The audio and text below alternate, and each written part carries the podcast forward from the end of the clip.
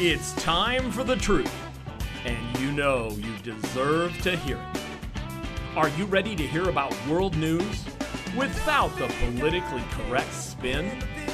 Are you ready to listen to important national issues that affect you? Are you looking for that extra piece of information to get a deeper look into what is going on in this world? Then stay tuned because the conservative voice is about to begin. And here's your host, Alex Meluskey. Welcome to the show. I'm your host, Alex Meluskey, back for another round on this June 1st, 2019 edition of The Alex Meluskey Show. I have a special guest coming on in just a moment. First, I want to tell you what we're talking about this week on the show. We're going to be talking about your election integrity. We're going to be talking about some things that I discussed when I was at a heritage event this week. And we're probably going to talk about some voting because we have some huge issues and some huge things going on here in the state, in the country, throughout the world. But first, I have a special guest on the show today. Yes, you've heard me talk about affordable housing before as I've been appointed to committees in my past life as a New Jersey resident, but also I've talked recently and had my guest on the show for Build Us Hope. I told you Build Us Hope was going to Washington, D.C. this coming up week. They were going to be at an innovative housing showcase. It's a five day event. It starts June 1st. It is going to be on the National Mall in D.C. Well, guess what? I have on my show right now the man who invited them to attend, none other than, yes, wait for it, hear it, Secretary of the U.S. Department of Housing and Urban Development, Dr. Benjamin Carson Sr. Sir, thank you so much for joining us. I am absolutely delighted to be back with you again. Well, thank you, thank you. And uh, we have a lot of your fans here in Arizona, where I have most of my listening base on some stations I'm not allowed to mention because they're unaffiliated, but they love you. And uh, I, I, have got to tell you, you're one of the most popular people we know that is serving um, at our president's uh, le- uh, you know request uh, in the United States government. So thank you for your service, sir. And I'm, I'm having you on here today because I want you to discuss a little bit about this great event that you've had planned uh, on the mall on June 1st. Could you please just let people know what it is? Yeah, we're very, excited about this uh, housing showcase. This is the first time anything like this has ever been done on the National Mall. But, you know, we're having an affordable housing crisis in our country right now and uh, we're going to have to address it in a variety of different ways. One of the ways is by looking at new innovative techniques and opening people's minds to new concepts. We also have a significant problem with resilience. We have all these tornadoes and hurricanes and floods and things. And uh, what kinds of new techniques are available to prevent damage, to give us a ability to resist some of those things. So this uh, showcase will address both of those things. There'll be things like a 3D printable house, uh, manufactured housing. Uh, in the case of, of uh, Build Us Hope, tiny homes. Some of these tiny homes are absolutely gorgeous, I, I must say. Uh, and you don't even have to have an intercom in them. So, you know, to look at the bright side of all of these things. Right, right. And what amazes me also, I mean, we do know there's a big shortage. I mean, we're we're we're not building enough for the demand out there. I, I see that uh, we need more than 325,000 new units each year, but we're only building about 244. The great thing about tiny homes and smaller homes is that they cost in the 3D homes they cost less than half the price per square That's foot. Right of a traditional home, but they still also go up in value just as much. So it's a great, great investment. That is a, a, very good point. The tiny homes and the manufactured homes also. A lot of people think of trailers when they think about manufactured homes, but uh, now we're talking about manufactured homes that look better than site-built homes, cost 30 to 40 percent less, and appreciate just as fast. And one of the reasons that that's so important is because it provides an initial step of ownership for a lot of millennials and, first-time home buyers um, provides that initial step toward accumulation of wealth. And home ownership is the major uh, source of wealth accumulation in the United States. Right, huge, huge investment. I know plenty of people have said, okay, that's my retirement. You know, folks, there's only so much land But also to to echo what what the good secretary just said, the quality of these homes. I've seen them. I've been in them, and I'm working. I'm I'm proud to be working with Build Us Hope here in Phoenix. We're doing a phenomenal job, but the quality and the the you know what? Uh, great, great uh, build out, and it's done with such class and such. I mean, listen, folks, we have a great homeless issue here in the United States of America, and sometimes it's not because the person cannot afford to live somewhere; they just can't afford the homes in that area. And I'm sure, yes. And, and also, it's so important for people to recognize that, you know, this is not the federal government's problem or the state government or the local government. It's everybody's problem including the for-profit society, uh, the non-for-profit section, the faith-based organizations. All of us can solve this problem if we're willing to work at it together. Absolutely. It's a moral issue. It's a moral issue. I mean, folks, let's listen in. You know, I mean, I live in Scottsdale, Arizona. It's not cheap here. But I'll tell you what, what about the librarian that teaches at the school? What about the EMT that's going to save your life? So, somebody educating your kids, saving your life, it might be nice if they're able to live in the area so you're getting quality. Folks, uh, you know. You're making a very good point there. And, you know, a lot of that has to do with NIMBYism. You know, not in my backyard. Yes, you should do it, but do it somewhere else. But, you know, a lot of that NIMBYism is based on um, folklore. You know, they, they think the government's going to come in with a big bucket of money and build this monstrosity that nobody takes care of. You know, admittedly, the government used to do it that way. We don't do it any, that way anymore. Now they're much smaller, mixed income uh, places that uh, are supported, and uh, it makes a huge difference when your firefighters and your policemen and your teachers and your nurses can live there in the neighborhood. I think it actually improves the neighborhood. Yes, um, I'll tell you what in my own backyard, which I was proud of when I was working in New Jersey and I was appointed to a affordable housing committee, we had a developer make these very nice townhomes, but they constructed it with some affordable income housing in the midst of the home, uh, of the building, and you couldn't tell what was what based upon how it was designed. And so great, we had our retired teachers who taught for more than 30 years in our school system who was a great addition to our society and you know continuing to be. So i mean we're not talking about we're talking about human beings we're talking about good human beings and you know what? In every society you're going to get the great athlete you're going to get the you know the good doctors who serve. Um, you're going to get printers like myself. So you're going to get everybody from every walk of life and I, I think we make ourselves stronger when we recognize that that you know while we don't necessarily have to put out a handout. And I know the good doctor is not about that. We absolutely should be able to lend a hand when needed and absolutely take care of our own. Creating win-win situations and uh, not allowing ourselves to be captured uh, by the purveyors of, of hatred and division who are doing no favors for our country. Absolutely, absolutely. Okay, I'm going to ask you one last question because I know you're a busy man. Unless you want to continue on and add anything else.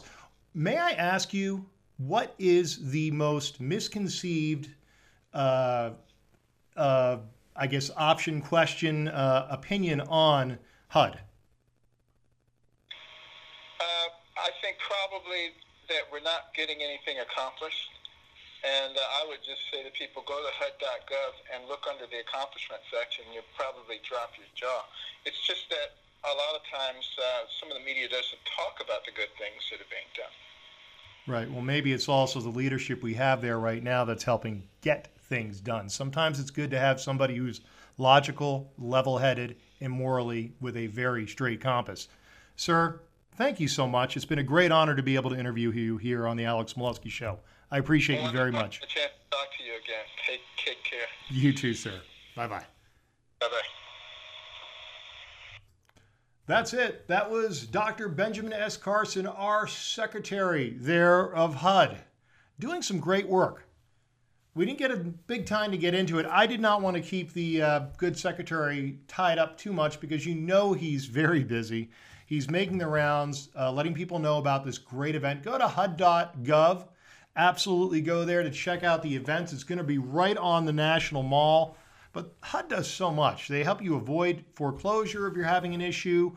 They can help people with buying a home, home improvements. Uh, they actually can grab homes before they get too far um, down the line. Uh, they, they pick them up and resell them where the government's not losing money, but the homeowner's not losing money, and people get a good deal on a home in depressed areas.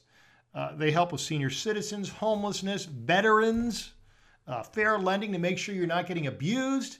Plenty more, folks. Uh, discrimination, housing discrimination happens still, folks, and it shouldn't. They help with disabled. They help with uh, all sorts of different things. Help you search for an apartment in an area if you can't find where it's affordable or not. Uh, you can contact them. You can reach out to them. Just go to HUD.gov. It's as easy as my cav.vet, but HUD.gov. Check them out. You can learn a lot more about them. And I'm just very grateful. I'm working with uh, the Build Us Hope group. Um, thank you for Liz uh, and also Tamara who've been working with me on this. But Hope is an outreach and development arm of the Singleton Community Services, which has done a lot of great work on the behalf of the homeless disabled and mentally ill. They work with the veterans also, but they're building, as I mentioned in this segment, some gorgeous, gorgeous, gorgeous homes. You should really check them out. Just type in, just type it in, just type in Build Us Hope, Phoenix. They're, they're, they're local. They have a bunch of projects they're already building. I believe one of them is solely maybe for veterans. They got two, they're in Phoenix. Uh, the ability to save money and get a good looking home, wow. Um, check them out. Some very solid people, and I'm very, very grateful to be working with them. Also, thank you, um, Dr. Carson, Secretary Carson, for coming on the show. Uh, as I mentioned when I was off the air with him, we had some uh, good friends uh, that worked on my campaign when I ran who also worked on his. So, a uh, little shout out to them for the Carson folks. So grateful that our president was able to, you know, appoint him and have him accept the appointment to work with the Department of Housing and Urban Development. He's doing some great work. Go to the website, hud.gov. Anyway, we're about to go to break. When we come back, eh, we're going to have a lot more to talk about. But in the meantime, you want to reach me? You want to comment on the interview? You want to ask me questions? You want me to have somebody else on the show? Reach out to me, alex at meluskey.com or alex at cav.vet. Don't touch that dial. Alex will be right back.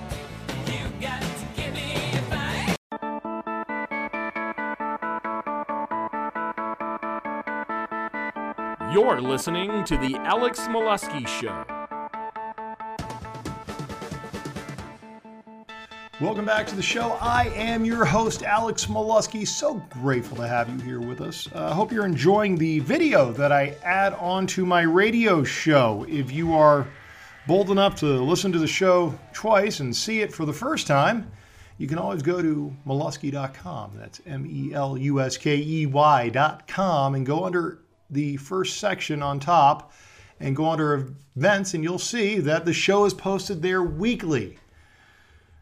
It's very good. You get to see my expressions, which, uh, after running into some people at the uh, heritage event that I attended this week, you get to see that they kind of enjoy my expressions because just hearing my voice, I might not be putting enough influx to the, uh, I don't know, the pertinent parts. Sometimes I can be a little bit Smart alecky, plan words there. Yeah, it can be somewhat sarcastic. And it's easier to get a grasp of how I'm feeling on a certain topic when I make a facial expression. So if I'm saying, oh, wow, that's just great, and I'm rolling my eyes, you get it, right? Anyway, apparently I'm somewhat amusing because of my facial expressions and how I really dig into some candidates. Uh, you know, Bernie Sanders, Alexandria Cortez. Yeah. Ocasio Cortez, pardon me. All these hyphenations. Sometimes I can't keep track of people when their names uh, are somewhat difficult to pronounce. Anyway, let's get back to it. at the Heritage event, there was something that was going on that was being talked about, and I found it rather interesting. It was in regards to the census, the 2020 census. Okay? I sat in on an immigration panel, and there were some great, great speakers there, moderated brilliantly. Uh, Andy Biggs was there from CD5, the good congressman. Um, I got a little bit of a beef with him, being a little sarcastic, but you'll hear it in a moment. And uh, Joe, big man, head of ICE. Wow, you guys know what you're talking about. But there was a topic about the census. In our U.S. Constitution, immigration's not mentioned. Immigration wasn't even mentioned in any laws, any bills, uh, any laws, any real discussions until 1875, nearly 100 years after our original Constitution was untouched and just put out for us and ratified. But what I want to discuss is how we count the votes. We count the votes based on population, not upon citizenry. I think of our founders could think forward and think about what was going on in this country now, today, versus 250 years ago, they might say, well, you know what? Uh, we've got to put legal citizens or citizens, not just people. Because they thought that everybody that was coming into the United States of America would want to be a citizen, would want to assimilate, not come here illegally. I mean, come on. A land of opportunity, freedom.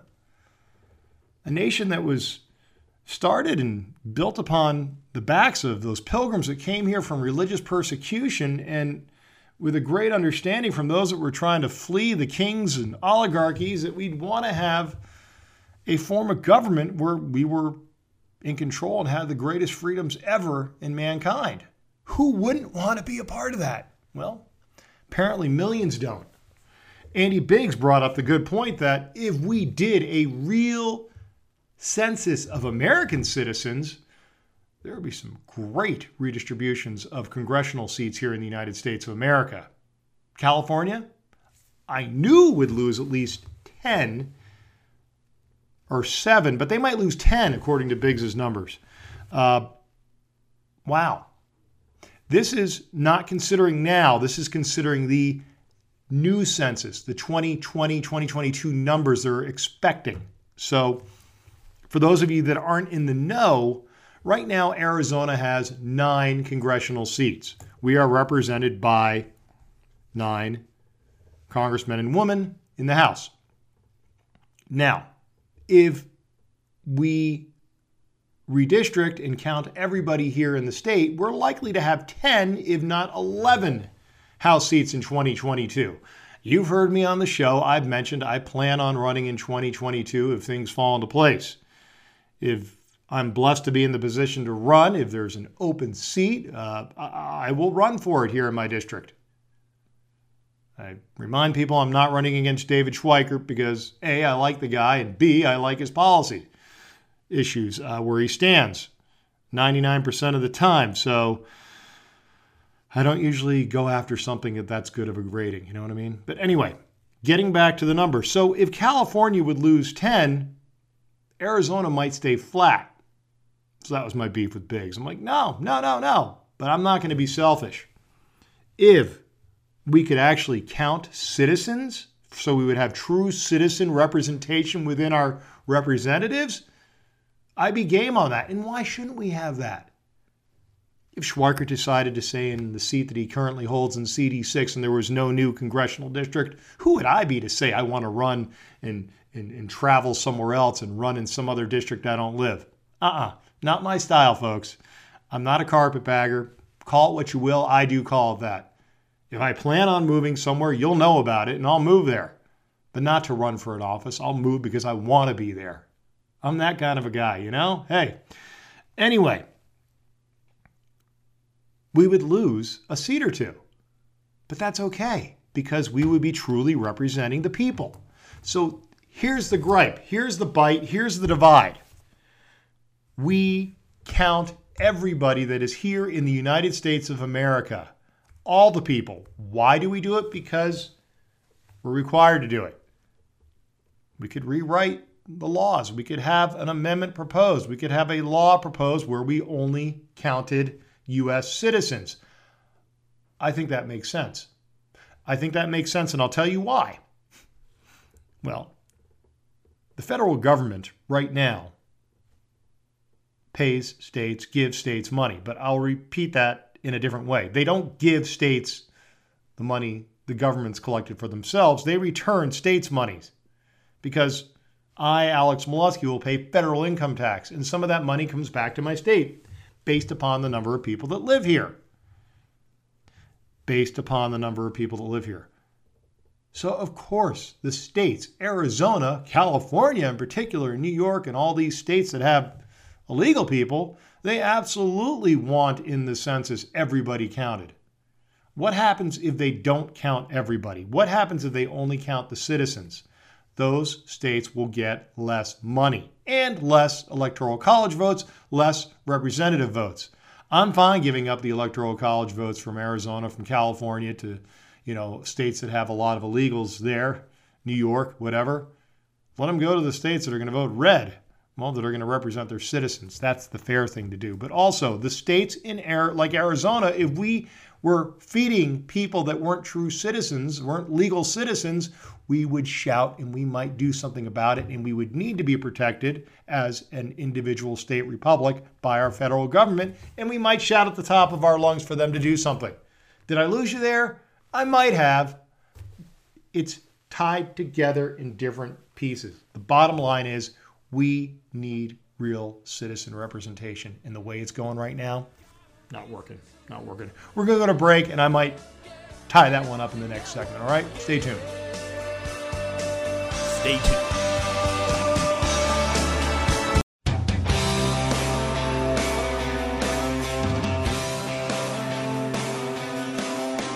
You're listening to The Alex Meluskey Show.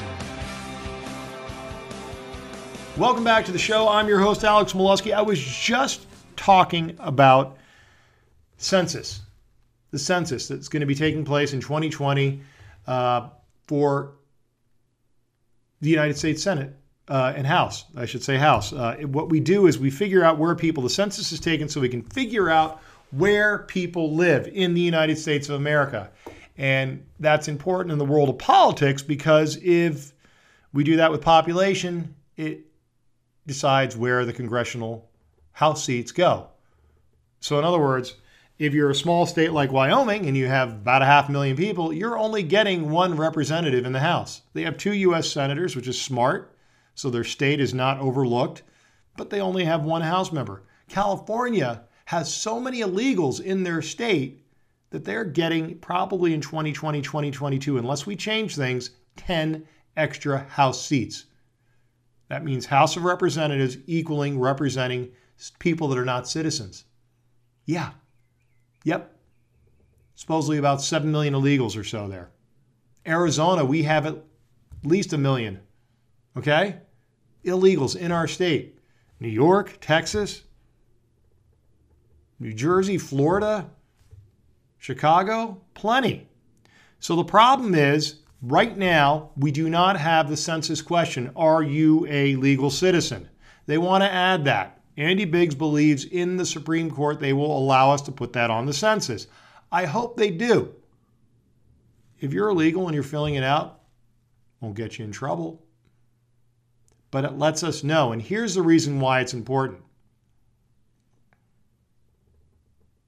When you're voting, when you go to the polls, you're supposed to be voting for your citizen representation. We need those numbers. Right now, the federal government uses those numbers for many reasons. One of the reasons is also to figure out how much money goes back to the states after they've collected their income taxes. Well, I say if we go to a formula where we're only returning money to the states that is based upon their citizens, some of the states like California and Arizona are going to cry bloody murder. They're not going to like it. Sure, it's their money they're getting back, their income taxes, but they're not going to like it. But maybe that'll help us tie things down and to start doing things following the rule of law, making people go through the system correctly. Anyway, I hope you're getting that. It's a little tough sometimes to understand because we, by law, have to take in every living person here in the United States in our census. I just want it divided so we have true representation in the House. Make sense? Makes a lot of sense to me. Now, also discuss this. We have e verify. You can go online at government sites, type on e verify uh, businesses. You want to do business with uh, businesses that use e verify? You can find them, they're out there. Um, also, here in the United States of America, don't feel sorry for people that are here illegally. Please don't. They've broken the law. They've broken the law. We have one of the most generous immigration systems in the world. We should be uh, changing our system. I believe we are, because right now, 80, 90% of the people that are coming into the United States legally, I should say, through immigration, uh, many of them are family tag ons, meaning, say, we bring in somebody who's an engineer, we want to bring them in, they're great, they're talented, we don't have enough engineers, and they're great. Well, they can have 27 other family members tagged on, added on, and who's to say the system back where they're from is really true and holding true and showing that their their their family members are really who they say they are. I don't believe it. So we lose of the million that we let in each year or so, we, we, we lose 80% of it right to that system. I know they are looking to change the system to a better merit based quality, meaning younger, higher quality people. Why not? Why wouldn't we? When I say higher quality, I mean somebody who is a benefit to the United States of America, who won't take away jobs from people that are trained to do them, but people that will come in here that are, you know, the cream of the crop. Don't we want the best if we can get them in here? And and like I said, doesn't mean people are bad that are here, but they're breaking the law, so aren't they kind of bad if they're here illegally? Yeah, I'd say so. Anyway, um, thanks for letting me rant a little bit on that. Um, yeah, we need economy added value and people that will assimilate. Assimilation is a good word when it comes to supporting the grand old flag, supporting the stars and stripes, folks to supporting the idea of America and what it means for the people. Anyway, we're going to go to break. If you want to reach out to me, comments, questions, you want me to have special guests on here, like Ben Carson's, email me, alex at cav.vet. That's alex at cav.vet. We'll be right back after these messages. Stay tuned for more with Alex.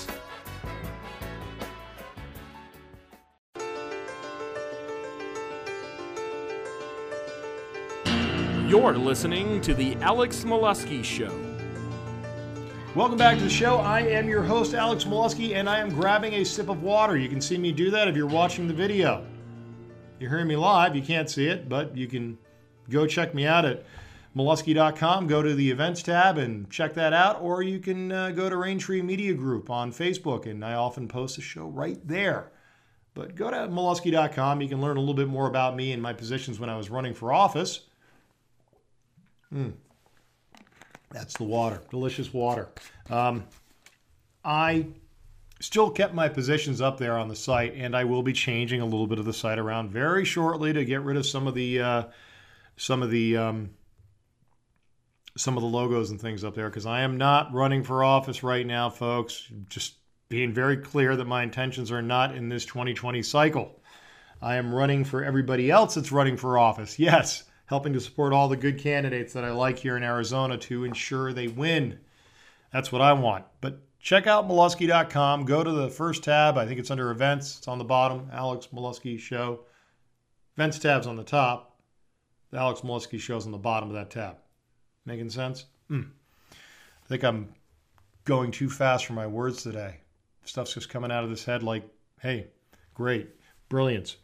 Speaking of brilliance, and I don't know if I'm going to really. Uh, okay, sarcasm, folks. I have to say it sometimes, but if you see my face on my show, you'll see I'm rolling my eyes. Arizona's budget, nearly $12 billion. Wasn't it 9 billion just 10 years ago? Didn't know the uh, cost uh, that that that interest rates and expenses of everything have gone up that much. We're a bigger state, folks. I get that. Bigger population. 11.8 billion. Okay, okay. Probably had about 7 million people here in 20, 2008. We're probably closer to 9 million now. So I get it, or 8 point whatever. Uh, okay. Let me just give you a few things out of the budget that I can tell you. Some of them, no real complaints. I know that Interstate 17, they're looking to expand between Black Canyon City and Sunset Point. If you're familiar with that ride from Black Canyon City north on the weekends, on Fridays, trying to head up to Prescott, I'm shaking my head, folks. It gets crowded. I don't mind that. It's not a bad thing. I know that they're working on the next step of uh, teacher pay, trying to increase it, the 20% by 2020 teacher pay raise plan to be funded. Thank you for the Republicans for passing that and pushing that through last cycle.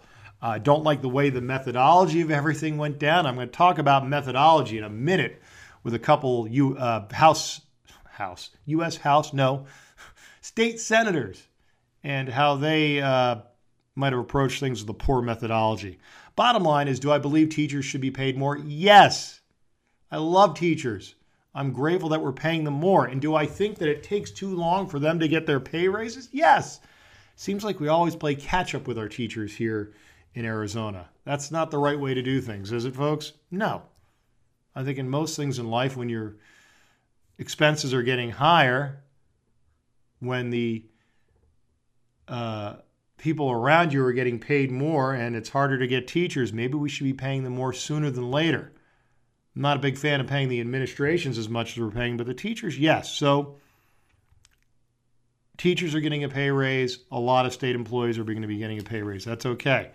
This one, I know the House and Senate budgets are being improved, folks. They're going to be increased. Uh, Senate's going from 10 million to 13, and the House is going to increase from 13.5 million to about 16 million. So they're getting about a 15, 30%, 20% raises in their uh, their budgets, and it's mostly for staff for improvements they needed, and the per diem expenses for the members, meaning travel costs, gas costs, blah blah blah. Um, rates go up. I get it. If you have expenses, the expenses are going up. So I understand that. I don't think that's necessarily a horrible thing. You have a larger population, you have a greater outreach responsibility. If you look at your bills and you understand, folks, that your internet costs go up, usually your website pages go up, whatever it might be, but your travel expenses, the auto mechanic, um, whatever might be directly correlated to the expense of the offices, I get it. Um, I just don't know when the year is that they last increase their budget or if it's keeping the status quo.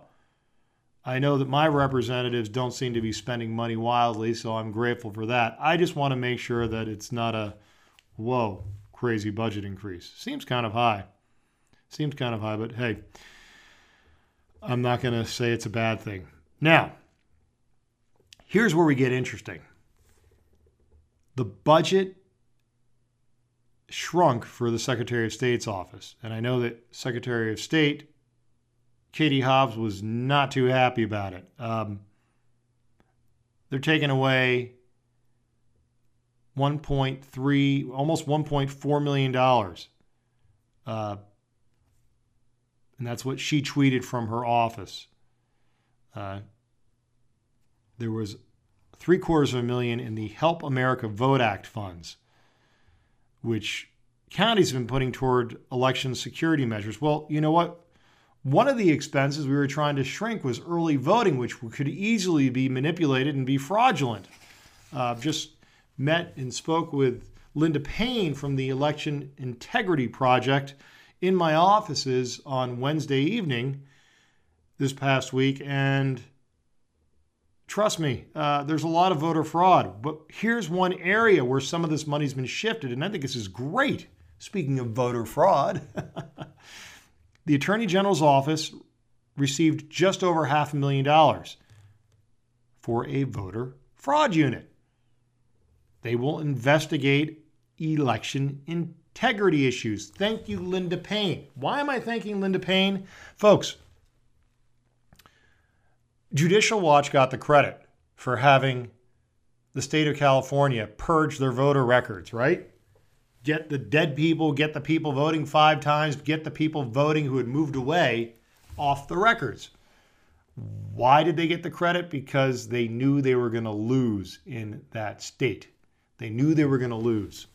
So what did they do? They gave the credit to the big boys. They didn't want everybody to think that a citizens initiative group could have taken care of business, but they did. And Linda Paine handed us the documents, the proof, the work to show us exactly what's going on in California and is now being done in Arizona. So, Mr. Attorney General, if you would like that information, we have it for you to share. Anyway, continuing on, there's going to be people that are going to be brought onto that office for the voter fraud unit, and that should help out a lot. Um, another $20 million is going to go to schools, and this is another good one, folks. It's for the safety grant program. Did you know that we have only one school counselor, one school counselor per every 900 students? That's not a good ratio if you're going to be in tune with your students so you can stop things, nip stuff in the bud if there's problems, whether it be abuse, whether it be people with a bad mindset, whether it be dangers to our other students. Gosh, guidance counselors in my high school of a thousand students, I think we had three when I was a kid, maybe four. I don't know, but no, that's not enough. You need a place you can go and these kids can go to talk if they need to, or with the counselors just to get in touch with the kids. You can't do it with one per 900. That's not enough. Alrighty. Affordable housing. 15 million to the trust fund.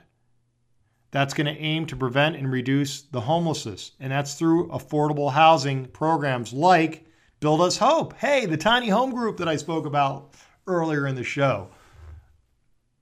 Secretary of State Benjamin Carson's project with affordable housing. Yes, smart.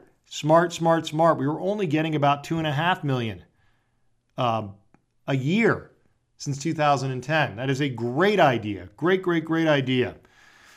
All right. The last one I want to talk about, I'm going to spend a little bit of time here because I also need to talk about um, something else towards the end of the show is Heather Carter and Paul Boyer, senators in the state, uh, state here in Arizona they somewhat hijacked the budget process at the end of our year, which just finished. We just got our budget, this budget I'm talking about, closed this year.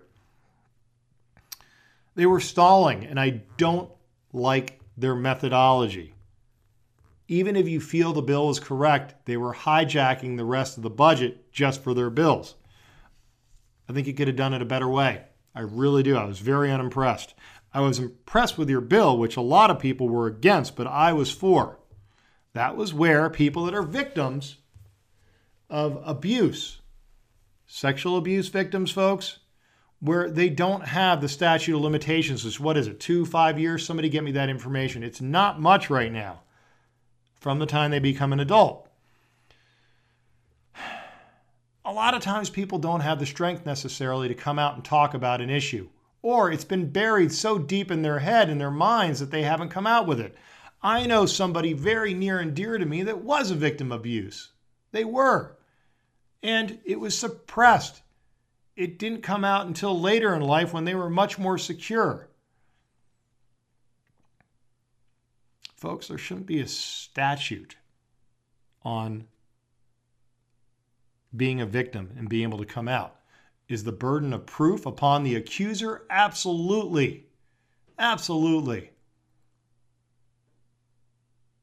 But I am not one that is going to tell somebody when they're a victim that they have a limitation on when they can come out and shout about that or go after somebody that really is.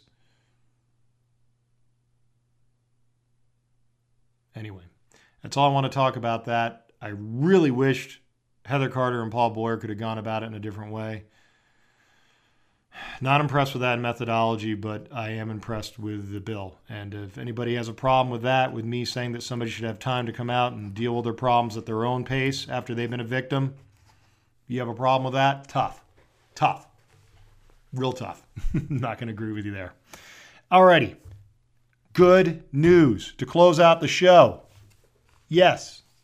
How often have you heard me talk about the national popular vote here on the show? Maybe a few times. I am in full support of our electoral college. I'm in full support of it because it gives, it guarantees the states have a voice at the table. It guarantees the individual voice of the citizens of each state is still heard. If I didn't care about my voice, folks, I could live anywhere in this country or this world for Matt, for that say. But I care about my voice. You think when I moved to Arizona eight plus years ago, it might not have had something to do with the temperament, the personality of the state of Arizona? I love that we have horses. I love that we have a desert. I love that we have mountains. I love that we have lakes. I love that we get to go out and look at our big cactuses out in the out on the drives. I, am glad that we have a Second Amendment that is protected, and I'm glad that well, the rights of the citizens seem to be protected. We are one of the most best liberty loving free will states in this nation. But the national popular vote would get rid of it and have the wolves telling the sheep what's for dinner. Not cool in my mind. Anyway, Nevada governor vetoed their bill for the national popular vote. Why? Because the governor said that he needed to make sure that Nevada's voice was heard. And with a national popular vote, it wouldn't be. Why is this significant, folks? It's a Democratic governor. Yes, a Democratic governor. Huge. Our messaging is getting out. Our messaging is getting out. The strong warriors out there, their messaging is getting out. I'd like to hope that the good work that myself and Bob Hathorn have put towards our presentations around Arizona have helped guide some people. Anyway, that's just good news I wanted to finish the show off with. I really do appreciate each and every one of you listening in. Reach out to me at alex at cav.vet, C-A-V.vet with any questions. I answer them, folks. But thank you again for being here. God bless each and every one of you, and God bless these United States of America. Join us again next week for more national discussion with your host, Alex Meluskey.